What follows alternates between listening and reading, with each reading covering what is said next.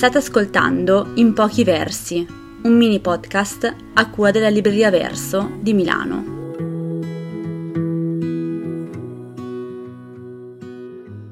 Ciao, sono Giuliana Altamura e vi racconto in pochi versi il mio ultimo libro, L'occhio del pettirosso, edito da Mondadori. Il titolo L'occhio del pettirosso parte da una metafora che è presente nel libro il pettirosso possiede davvero nell'occhio una sorta di bussola quantica che tramite appunto un meccanismo fisico particolare gli permette di vedere la direzione in cui deve migrare. Lui non conosce la strada, non conosce la meta che deve raggiungere quando d'inverno arriva il freddo e si alza in volo verso i paesi del Mediterraneo, i luoghi caldi, ma eh, ha nello sguardo questa sorta di filtro, di fascio luminoso che gli indica la direzione verso cui deve andare e questa appunto è una metafora metafora eh, molto affascinante di ciò che significa sapere eh, in rapporto invece al sentire, quindi del lasciarsi guidare dall'istinto che conosce la strada mentre invece noi razionalmente non ne siamo consapevoli. Il libro racconta la storia di Enrico Baroni, che è un fisico del CERN,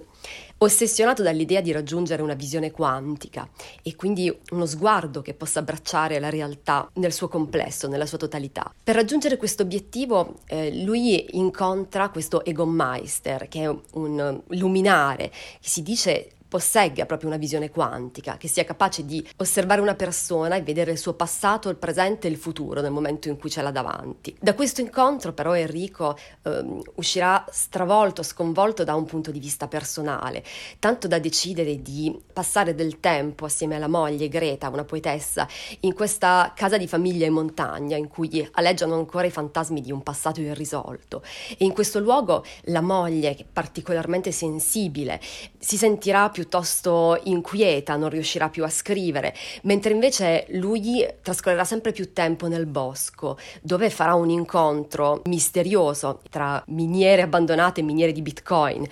che lo porterà a guardare in maniera diversa la realtà e anche la sua stessa vita. Ho cominciato a scrivere questo libro pensando di eh, scrivere un Faust contemporaneo, riportare in vita questo grande archetipo dell'uomo che desidera ottenere una conoscenza totale e ho pensato che oggi Faust sarebbe stato probabilmente proprio un fisico quantistico perché eh, la fisica è una materia che davvero ha sconvolto il modo in cui noi guardiamo la realtà, la pensiamo e anche la rappresentiamo, che è quello che fa la letteratura e che fa l'arte in generale.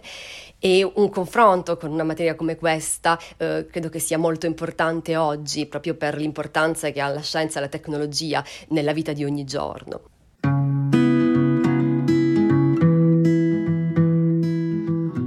Avete ascoltato In pochi versi, un mini podcast diverso.